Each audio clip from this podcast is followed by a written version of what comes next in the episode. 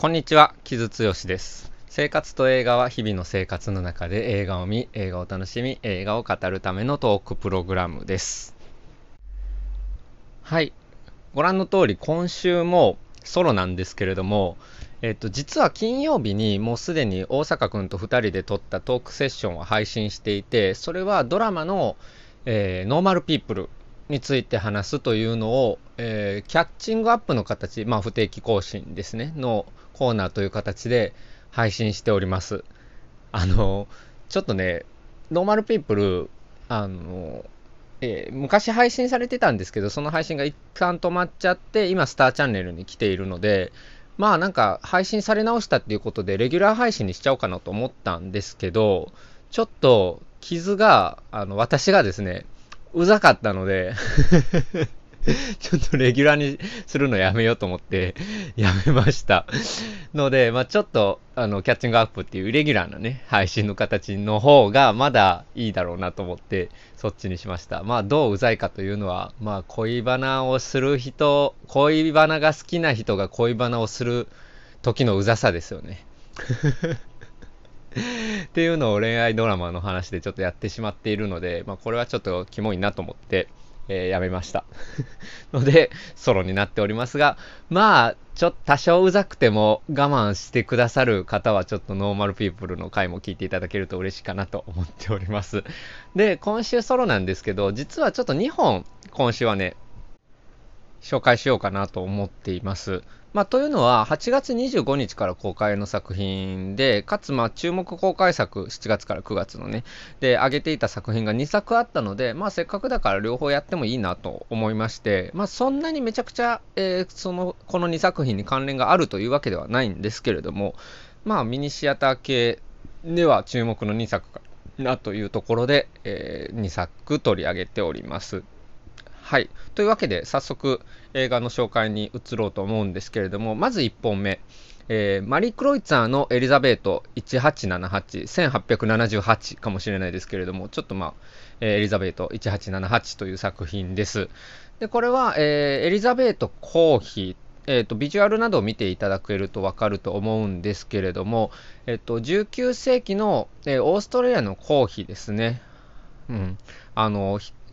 えっ、ー、と、誰っていう人も、まあ、もしかしたら結構いらっしゃるかもしれないですけれども、あの、宝塚のね、えー、演目になっていたりとか、あと、ネットフリックスでもエリザベート皇妃の話があったりとか、まあ、えー、美しい妃として、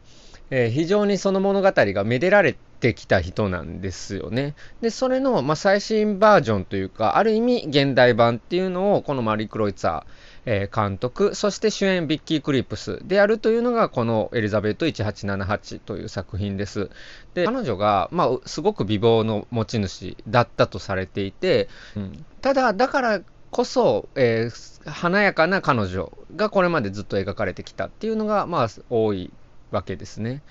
なんですけれども、まあ、彼女は、そのエリザベート皇妃は、まあ、その後も、まあ、すごく奔放な、奔放で、まあ、かつ反骨的な半生を過ごしたっていうことにも、えー、知られているみたいで、まあ、それをさらに現代風にしていて、これは1878年、えー、エリザベート皇妃が40歳の1年を描いた作品です。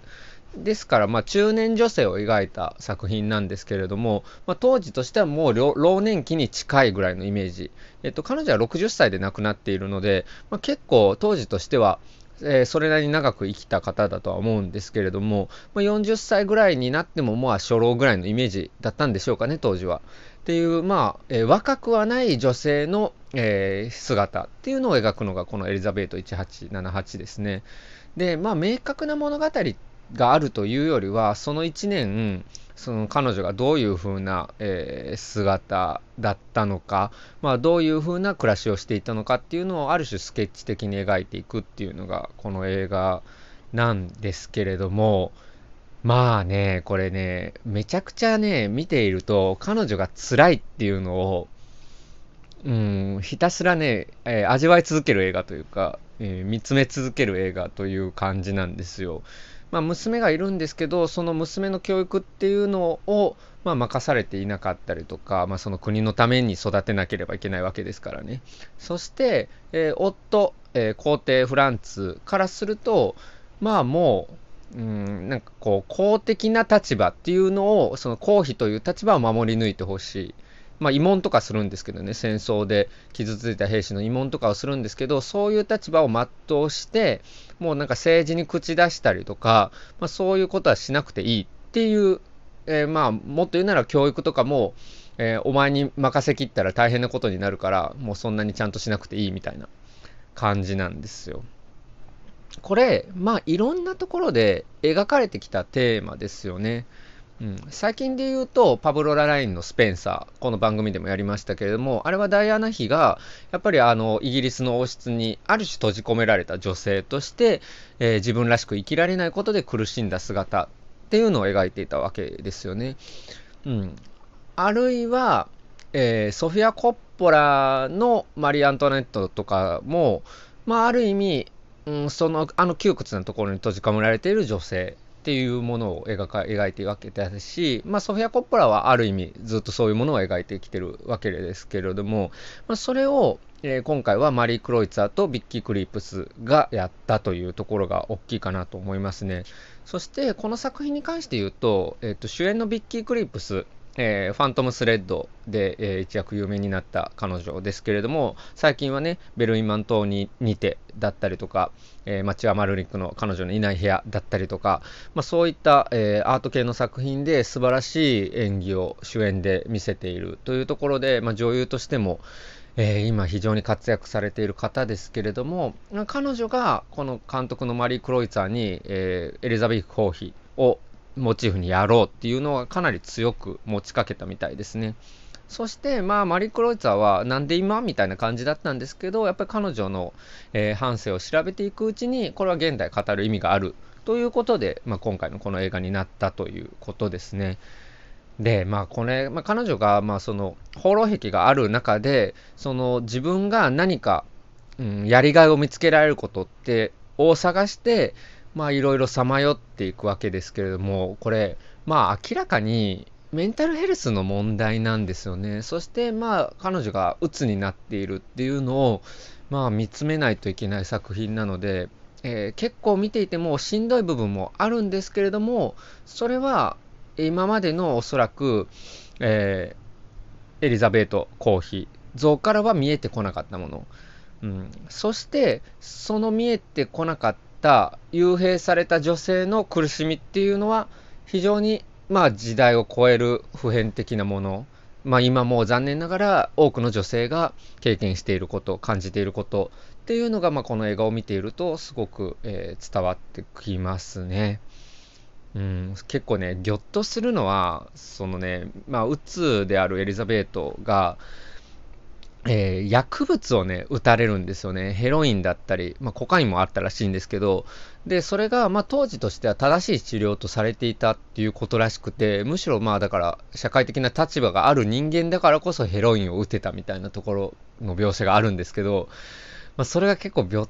とするんですけど、でももしかしたらこれって今もメンタルヘルスと、その薬ね、うん、えー抗うつ剤とか、まあ、そういったものが果たしてその正しい治療なのかっていうのも結構結構グレーだったりするっていうのはまあ聞くじゃないですかだからそういったところとももしかしたらそのリンクして現代性があるのかなっていうふうにも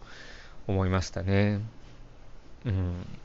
まあ、だからなかなか結構、えー、苦しい映画ではあるんですけれども、それでも僕はこれは全然知らなかったんですけども、エリザベート皇妃が、まあ、入れ墨を入れたりとかね、なんかそういう反抗をしていくわけですよね、ちょっとずつちょっとずつ。なんかそれを、まあ、あの、ちょっと応援しつつというかね、なんとなくこう心の中で頑張れと思いながら見るという作品なんですけれども、やっぱりその当時の女性が置かれていた立場と現代の女性が置かれている立場何が変わって何が変わらないのかというのをすごく考えさせられる映画ででかつ今もやっぱりこういった保守的な場所っていうのはあるはずなので、まあ、そういったところで女性たちがどういうふうに生きられるかそあるいはそういった場所からどういうふうに逃れうるかということを、まあ、すごく考えさせられる作品だなというふうに思いましたね。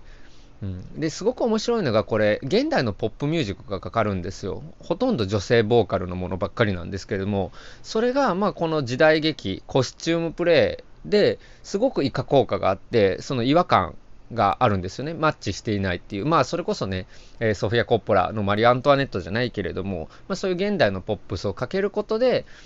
まあある種その現代と接続していくっていうスタイルもまあ非常に気が利いていて面白いなと。いうふうに思いましたね。なので、えーと、まず1作目、えー、丸井クロイツァーのエリザベート1878注目してみてください。この作品については、えーと、短いんですけども映画表を、えー、母の友に書いてます。これは9月頭、9月2日頃かなに発売されるものなんですけれども、えー、そちらも良ければチェックしてみてください。はい。そしてもう1本が、えー、シャルロット・ルボン監督のファルコン・レイクという、えー、これは青春ドラマですね。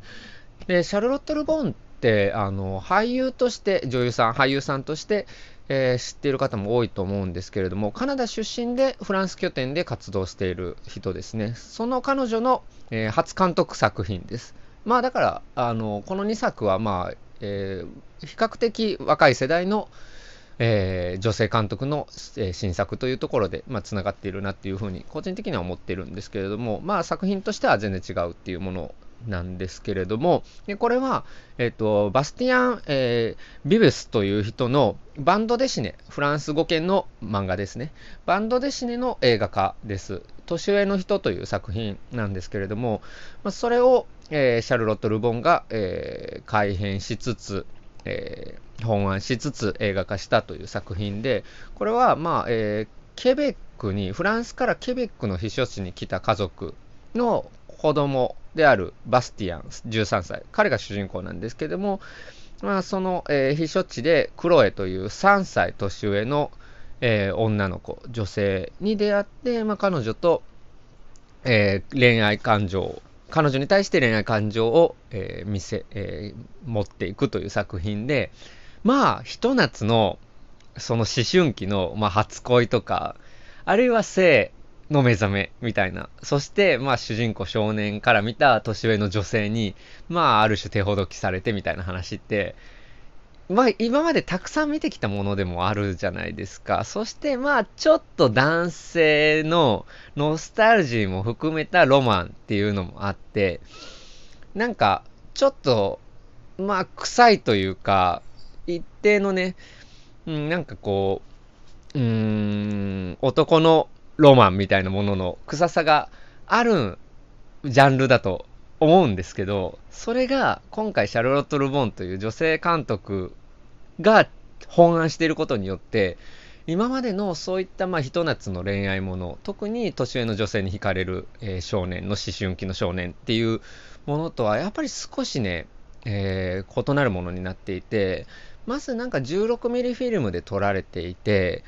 うん、そのノスタルジーみたいなものがえー、仕込まれてはいるんですけれども、でもそれがもう少しやっぱりヒリヒリしたものになっているし、そしてその男子の思春期のひと夏の恋みたいなものが、ものが何なのかっていうのが最後まで見るとわかるようになってるんですよ。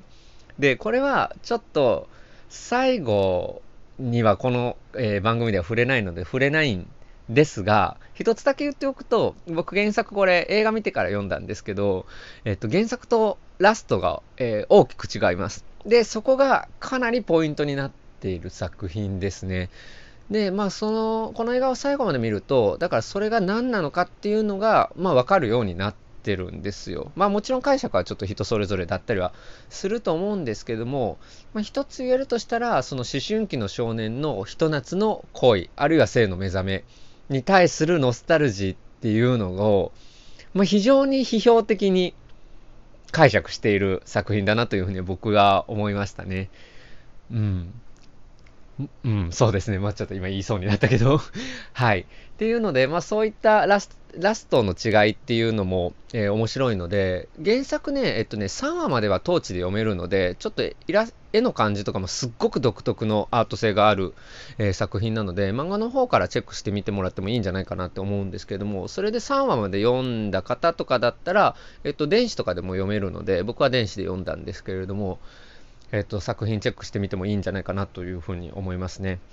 うん、っていうのがすごく面白かったですね。で、まあよくある、その近所のそのハイティーンのお兄ちゃん、お姉ちゃんたちに会って、まあちょっと一世代上の大人の世界に触れる、大人じゃないんですけどね、ハイティーンの世界に触れるって言って、まあその自分の成長に対して焦燥感を感じるっていうのは、まあ非常にずっと、ずっと描かれてきた青春の物語でありつつ、でも映画全体像としては見終わった後に、えー、一つ、えー、結構鋭い批評性を感じるという、ちょっと複層的な作りになっている作品なので、これは非常に面白かったですね。うん、ので、まあ、これも新しい青春劇。だからその、まあ、あるジャンルがあったとして、まあ、エリザベート1878だったらコスチュームプレイですよね。